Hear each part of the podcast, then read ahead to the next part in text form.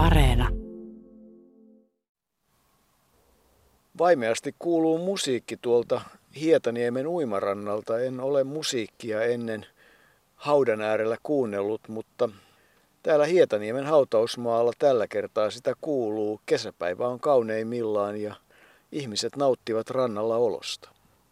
Mies, jonka muistoa tässä ollaan tavoittelemassa, lepää nimenomaan aika lähellä tuota Hietaniemen rantaa. Jos kivi olisi korkeampi, niin siitä selvästi näkyisi tuonne rannalle, jossa tällä hetkellä nuoriso viettää kesäpäivää ja kuuntelee musiikkia. Toisaalta ihan vieressä on sitten myös sankarihautausmaa, jossa on, on paljon kiviä, paljon meni poikia sodassa. Mutta me olemme tapaamassa, sanotaanko, henkilöä, joka, joka tuli tutuksi niille, jotka ennen vanhaan muistavat Helsingin ratsupoliisit. Niin, Olavi Ola Aleksanteri Mannonen. Hän syntyi 7. maaliskuuta 1930 Viipurissa ja 17. päivä maaliskuuta 2019 Helsingissä menehtyi. Hän oli viisi ottelija, mutta niin kuin sanoit, ratsastavan poliisin päällikkö silloin kun eläkkeelle 1990 jäi. Seura alkoi jo vuonna 1952. Ratsupoliisiura, joo, se oli, jos nyt lähdetään siitä liikkeelle, niin se oli oikeastaan aika, sanoisinko hassu sattuma se ratsupoliisiksi ryhtyminen, koska Olavi Mannonen haaveili aina liikemiesurasta ja, ja koska hän oli viisiottelija, nykyaikainen viisiottelija, kuten lajin termistö kuuluu, niin ratsastus oli siinä olennainen osa ja hän meni sinne Ruskean suon maneesiin vähän opiskelemaan tätä ratsastusta ja sai, pääsi poliisiksi, ratsastuspoliisiksi sillä, sillä kerralla oikeastaan lähestulkoon suoraan ja ajattelin, että olen kaksi vuotta siellä ja opettelen tämän ratsastuksen ja, ja, se, ja sen kautta myös paranna viisiottelua, mutta tuo kaksi vuotta lopulta venyi kuitenkin vähän pitemmäksi, koska hevoset tuntuivat mukavilta ja työ tuntui mukavalta. 38 ja puoli vuotta kaikkiaan Olavi Mannonen oli ratsupoliisina Helsingissä. Ja siihen liittyy myös aika mielenkiintoinen kunniatehtävä, josta hän oli ylpeä. Hän nimittäin johdatti presidentti Urho Kekkosen hautaa. Siinä hautaus saattuessa, joka kulki läpi Helsingin, oli kolme ratsastavaa poliisia kärjessä ja keskimmäinen heistä oli Olavi Ola Mannonen, hänen tyttärensä Tarjan mukaan. Isä oli aina ylpeä siitä kunniatehtävästä ja mikä, miksi ei olisi ollut. Kyllähän siinä varmasti tunteetkin ovat olleet pinnassa, kun on todella pitkäaikaista presidenttiä hautaan tässä tapauksessa ratsastettu. Ola Mannonen oli kolminkertainen olympiamitalisti. Vuonna 1952 jo Helsingissä tai tarkkaan ottaen Hämeenlinnassa joukkuekilpailussa tuli pronssia. Sen jälkeen sitten Melbourneissa sekä henkilökohtaisessa kilpailussa hopeaa että joukkuekilpailussa pronssia.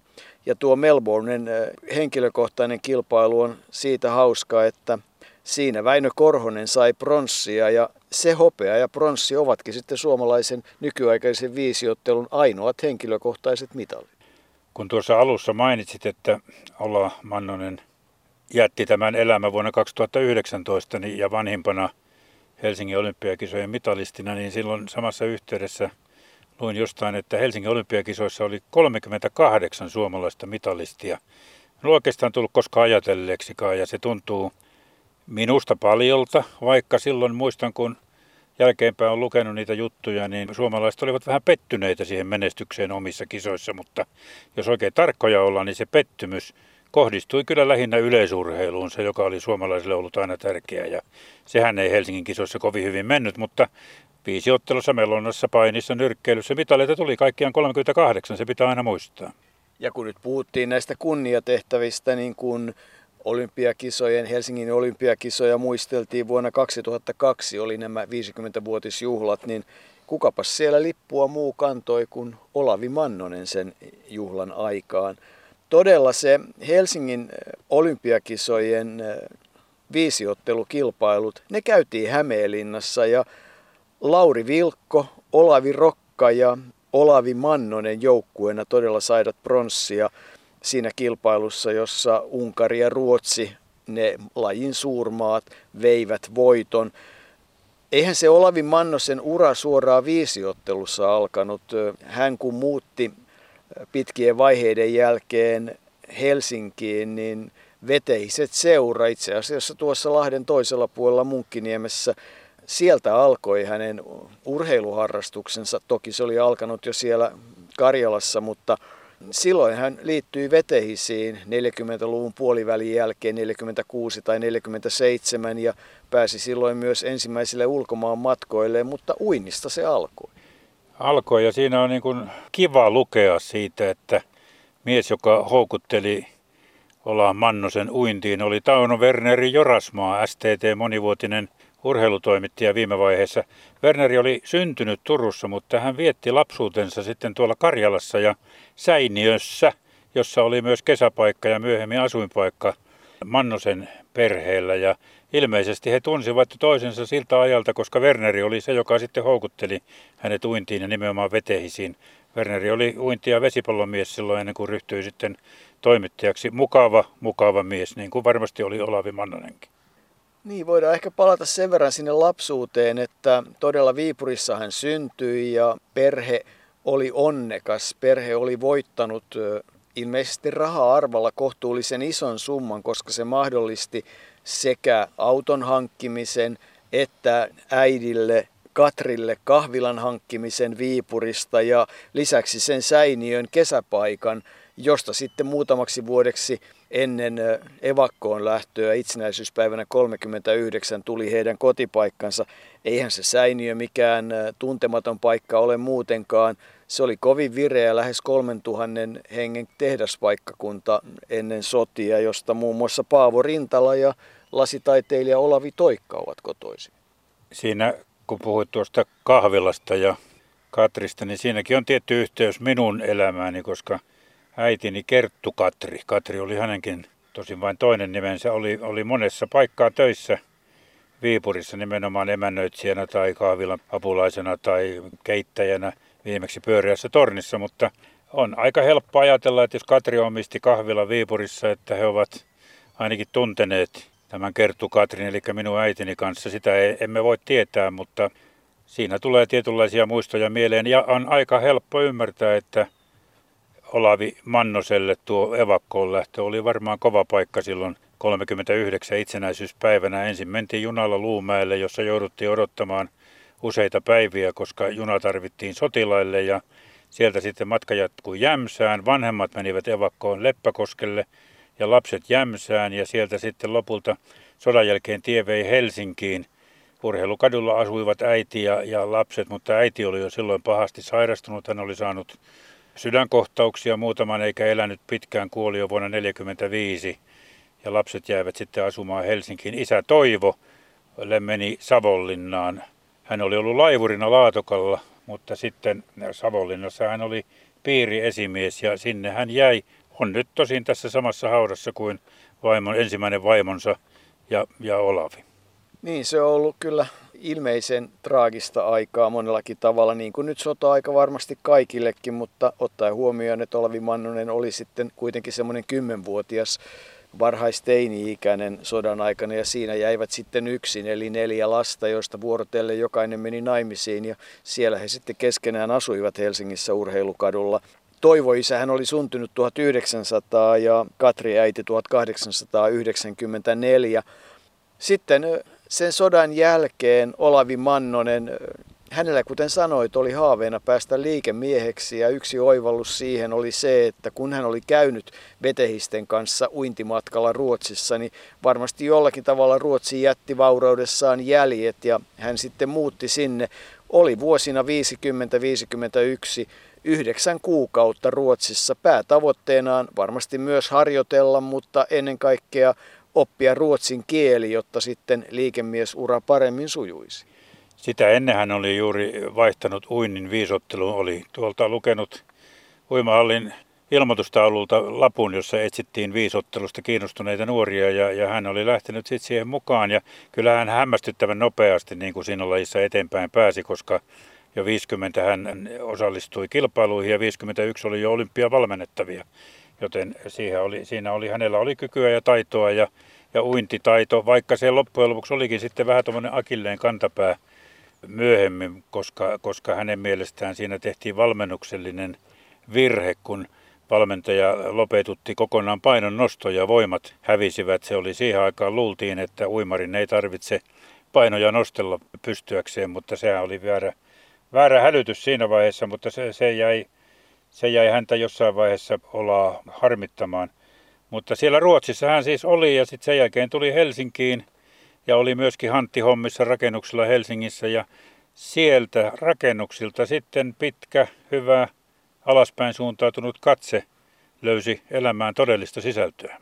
Niin, sanotaan, että Toivon puoliso Sirkka oli silloin 15-vuotias suppari, lähetti, kun Olavi oli katsonut ja todennut, että ton tytön kanssa menen naimisiin. Ja niinpä Olavi sitten tarkka näköisenä piti huolen, että kun Sirkka sopivasti tuli jälleen kerran lähetin hommia tekemään, niin hän oli paikalla ja kutsui kahville, sen jälkeen varmaan leffaan ja sitten alkoi seurustelu, joka vuonna 1955 sitten päättyi siihen, että menivät naimisiin. Olivat onnellinen pari, kun toisilleen tarkoitetut. Tytär kertoi Tarja, että Sirkan sydän melkein murtui siinä vaiheessa, kun Olavi hänet jätti. Sirkka oli johdon sihteerinä 44 vuotta teollisuuden keskusliitossa ja, ja ymmärsi sitten ilmeisesti oikein hyvin sen Olavin, joka ensin urheili, sitten urheilujohti, sitten johti kaikenlaista, oli kaikenlaisessa vapaaehtoistoiminnassa mukana ja, ja aina sitten auttamassa otti vastaan kaikki vapaaehtoistyöt, mitkä sai. Mutta ennen kuin mennään siihen, niin palataan vielä siihen urheiluun, koska Olavi Mannonenhan oli yksi niitä kesäurheilijoita, jotka marras-joulukuussa osallistuivat olympiakisoihin. Niin, se oli sitten silloin siellä Melbourneissa, mutta jos puhutaan vielä tuosta Helsingistä, niin en tiedä tuliko se mainituksi, mutta hän oli kuitenkin siinä henkilökohtaisessa kilpailussa silloin joukkuepronssin lisäksi viides, eli edellytyksiä kyllä oli ruotsalainen Hall, joka sitten voitti olympiakultaa myös Melbourneissa, niin oli sen ajan paras viisiottelija, kuten Mannonen itsekin radiohaastattelussa on sanonut, oli loistava viisiottelu ja selvästi maailman paras pitkään. Mutta siellä Melbourneissa tosiaan silloin oltiin ja sehän oli se menomatkakin sinne. Sitä on monissa jutuissa näissä meidänkin tarinoissamme tullut esille, että miten monella tavalla sinne matkustettiin. Mannoselle jäi mieleen se, miten kun Havajilta lähdettiin, niin – toinen moottori pamahti sitten meno, menomatkalla ja Fitsillä onneksi päästiin alas ja saatiin moottori vaihdettua. Australiassa, Melbourneissa oli sitten kylmä, siellä ei ollutkaan niin lämmin kuin kuviteltiin, vaikka kesä oli tulossa ja oli majoituksessa, oli, piti olla yhden hengen huoneet, mutta ei ollut ja viisottelijat joutuivat, kun he joutuivat kuitenkin harjoittelemaan viittä eri lajia, niin jokaisen lajin menomatka harjoitteluun oli monta tuntia autossa, eli päivässä saatettiin 4, 5, 6 tuntia istua autossa niiden harjoitusten välillä, mutta eihän se nyt ottaen huomioon tuon valituksen, joka siitä on tullut, niin se tulos kovin huono ollut. Ei ollut ja vielä sitä ennen MM-kisoissa vuonna 1955 Sveitsin Maglingenissa niin tuli MM-hopeaa niin, että ei ole väärin sanoa, että Olavi Mannonen oli 50-luvun yksi maailman parhaista viisiottelijoista. Siellä Melbourneissa joukkuekilpailu voitti Neuvostoliitto ja Yhdysvallat oli kakkonen ja Olavi Mannonen yhdessä Väinö Korhosen ja Bernd Katterin kanssa sitten sai vielä pronssia, että eikä näitäkään mitalleita mitenkään liikaa ole Suomeen tullut, sillä 52, 56 ja 72 kaikkina niinä vuosina Suomi on saanut nykyaikaista viisiottelusta pronssia ja näin onkin sitten kaikki Suomen nykyaikaisen viisiottelun mitalit jo ehditty tässä lähetyksessä mainita. Niin, mutta on niitä kuitenkin aika monta enemmän kuin monessa muussa lajissa, näin täytyy sanoa. Ja itse asiassa on kiva tehdä Olavi Mannosistakin tässä juttua muistella häntä, koska viisottelua ei näissä meidänkään tarinoissa aikaisemmin juuri ole esiintynyt. Suomen yleisradio Melbourne Main Stadium. Viidennen kisapäivän tapahtumat täällä päästadionilla ovat olleet kymmenottelijain uudastusta, aamupäivästä, koleudesta ja tuulestakin johtuen. Tähän asti katsomassa ei ole ollut kovinkaan paljon väkeä, mutta nyt kun iltapäivän kilpailut alkavat, yleisöäkin on jälleen lehtereiden täydeltä, kuten kaikkina muinakin kilpailupäivinä. Täällä on muuten erittäin innostunut ja erinomaisen kohtelias yleisö, ilmeinen läpileikkaus koko kansasta muuten. Iltapäivä alkaa hyvin juhlavasti, sillä ohjelmassa on heti eilen päättyneen nykyaikaisen viisiottelun palkintoseremonia. Se on oleva myös meille suomalaisille ilon hetki, sillä poikamme tulevat nousemaan tänään kahdesti olympiavoittajien korokkeelle. Saihan Suomi eilen hopeata ja pronssia yksityisessä kilpailussa ja pronssia joukkuekilpailuissa. Nyt kutsutaan mitallimiehiä paikalle nykyaikaisen viisiottelun kansainvälisen liiton presidentti, kenraali Tyrsen, on asettautunut jo palkintokorokkeen eteen ja juuri kutsuttiin kultamitalimies Lääs Hallia saapumaan paikalle.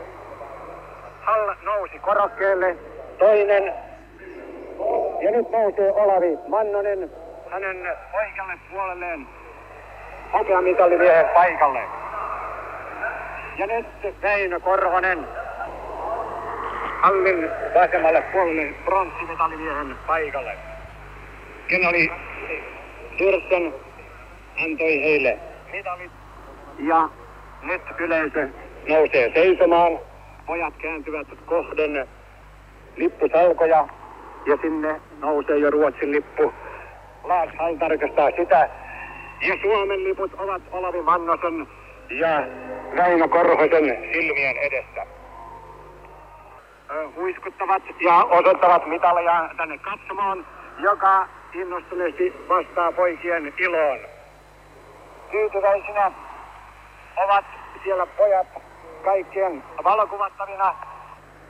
Voittajien onni kuvastuu heidän silmistään. Niin onneksi olkoon pojat ja kiitoksia ja hyvää jatkoa. Roomaankin Mannonen vielä yritti ja oli mukanakin vielä Roomassa, mutta siellä sitten jalka petti lopullisesti hänen mukaansa. Se jalkavamma oli syntynyt väärästä miekkailuharjoittelusta. Hänellä oli ollut valmentaja, joka painotti sitä, että pitää niin kuin jollain tavalla nojata sinne toiseen takajalkaan enemmän ponnistaa sieltä. Ja sitten Roomassa lähti lihas, lähti yksinkertaisesti irti jalasta ja Mannosesta tuli olympia viisiottelijasta tuli niissä kisoissa olympia-avustaja. Hän avusti sitten muuta joukkuetta kaikessa mitä, mitä pystyi.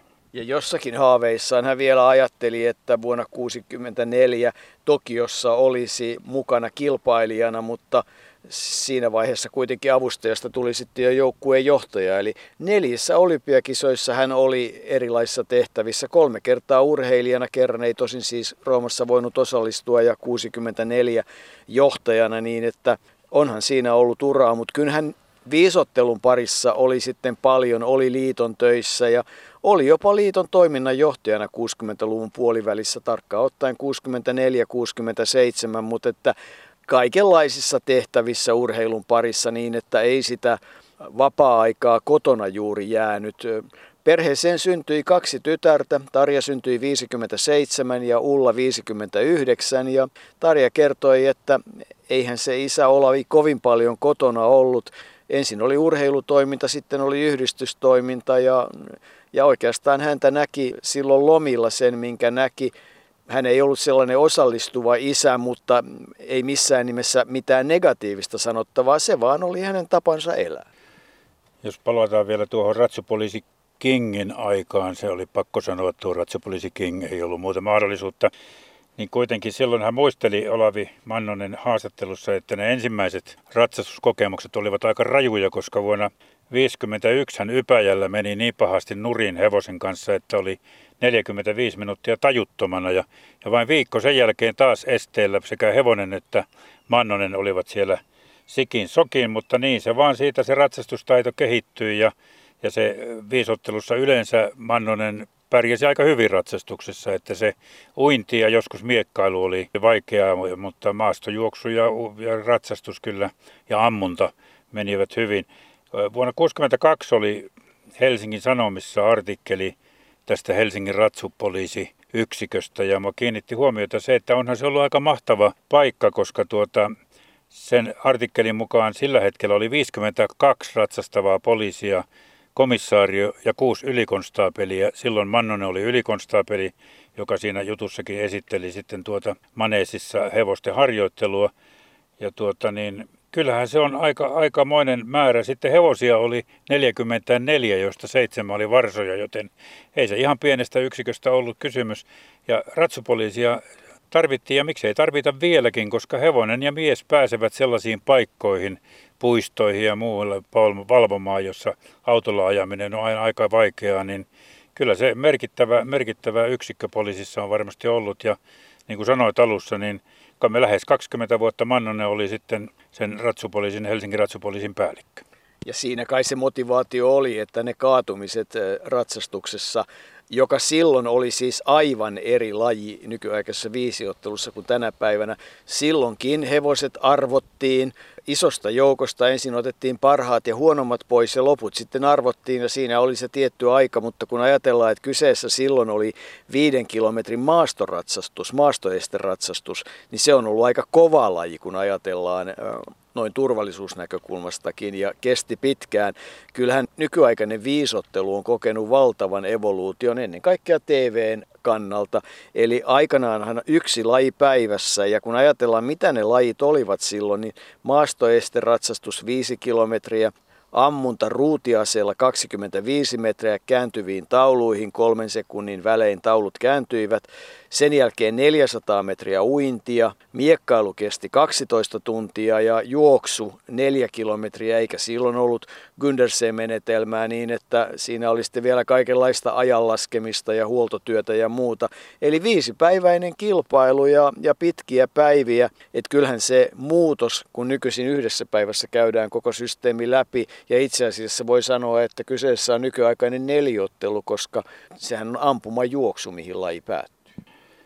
Tuossa kun sanoit siitä miekkailusta, että Melbourneissa esimerkiksi 12 tuntia, tai Melbourneissa en tiedä montako tuntia siellä miekkailtiin, mutta 35 eri ottelua oli joka miehellä, joten kyllä siinä saa, saa tuota miekan kanssa monta kertaa pistoja yrittää. Olavi Manonenhan kyllä oli hyvä miekkailija, hänellä oli kalpamiekkailun SM-mitaleita, joten ei, ei se mikään sattuma ollut, että, että sillä hän siinäkin lajissa jossain määrin siinä viisottelussa pärjäsi, mutta kova lajihan se oli ja kova laji se on vieläkin kyllä, kun sen yhdessä päivässä vetää, niin sitä on tietysti huomattavasti helpompi yleisön seurata ja TV-yleisön ennen kaikkea, joten se semmoinen entinen paroni Pierre de Coubertinin uneksima ja haluama laji on kyllä muuttunut vahvasti tässä vuosien saatossa miekkailu oli varmasti myös sitten lähellä hänen sydältään Olavi Mannosen sydäntä, koska kyllähän hän oli muun muassa Miekkailuliiton hallituksessa ja, ja Miekkailuliiton puheenjohtajakin vuodet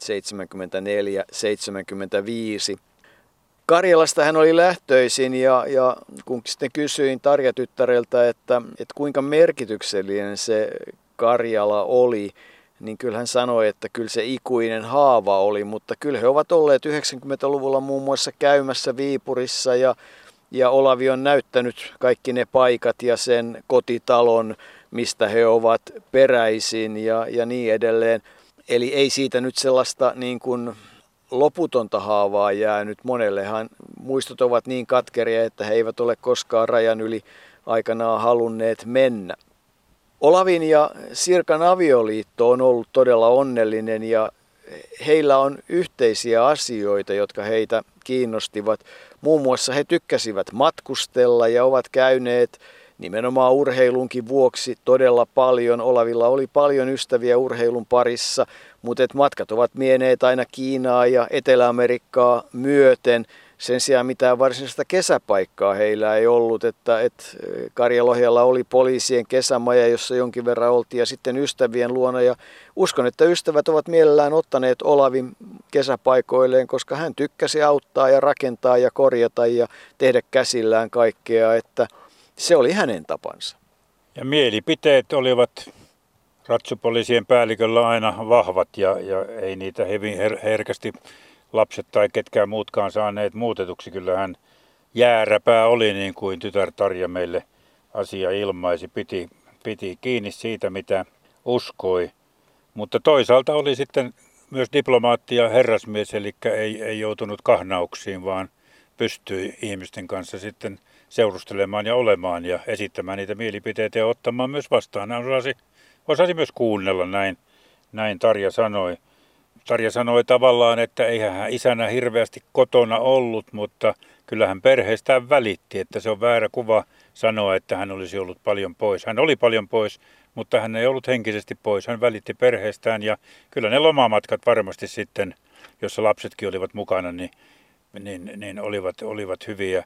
Mannonen oli tyypillisesti ihminen ja hänen vaimonsa Sirkka, joka ei halunnut sitoa omaisuuttaan kesämökkiin tai tämmöiseen, vaan halusi nähdä maailmaa ja halusi lapsilleen esittää maailmaa. Ja siinä tuli sitten tuo ystävämökkeily ja siitähän nykyisin on kaikenlaisia juttuja, että miten ihmiset, jotka eivät omista mökkiä ja tunkevat muiden mökeille, ovat vaikeita, mutta jos he olivat ystävilleen sillä lailla tärkeitä, niin eihän siinä mitään ongelmaa ollut. Moneen kertaan erilaisissa artikkeleissa todettiin, että Olavi halusi liikemieheksi kysyin siitä ja, ja sitten tuli selville se, että Olavi oli sangen hyvä keräämään muun muassa palkintoja ja ollessaan sitten poliisien urheiluliiton rahastonhoitaja 30 vuoden ajan, niin ajattele, hän keräsi lahjoituksina yli miljoonan osakkeisiin, keräsi paljon palkintoja erilaisiin kilpailuihin, oli aina organisoimassa asioita ja järjestelemässä asioita. Toisaalta sitten politiikasta hän ei ollut erityisen kiinnostunut. Mielipiteitä hänellä oli, mutta ei osallistunut siihen koskaan. Sen sijaan yhdistystoiminta aina Lajonssa ja myöten oli hänelle tärkeää ja autot. Enpä usko, että Olavi Mannonen juuri bussilla liikkui.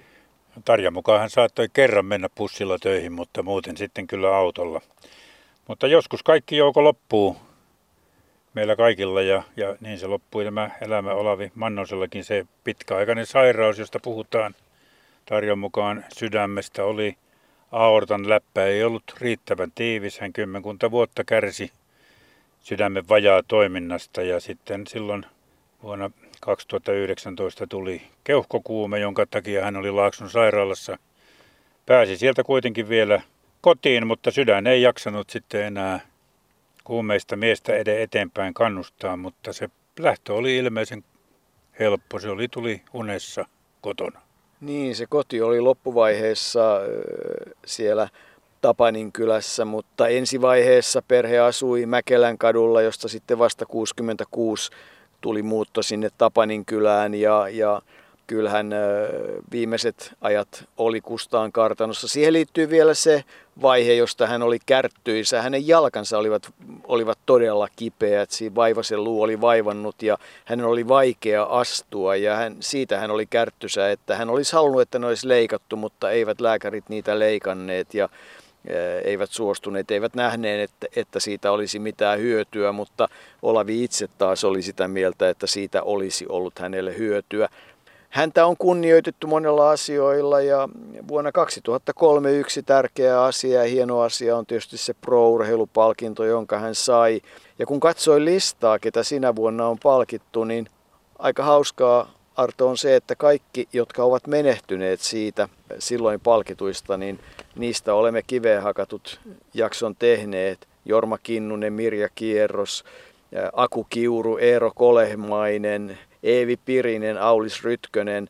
Lisäksi siellä olivat Kari Liimo, Pentti Nikula, Pentti Sankilampi ja Eero Tapio, mutta tässä joukossa vuonna 2003 Olavi Mannonen sen pro-urheilupalkintonsa sai ja pitää kyllä sanoa, että hän on sen hyvin ansainnut. Ja nyt hän lepää tässä Hietaniemen uimarannan ja Hietaniemen sankarihaudan välillä lähellä muuria. Isä ja äiti ovat siinä toistaiseksi hänen seuranaan, mutta vielä siihen tänä kesänä tulee myös vaimo Sirkka, joka valitettavasti hänkin menehtyi kesäkuussa.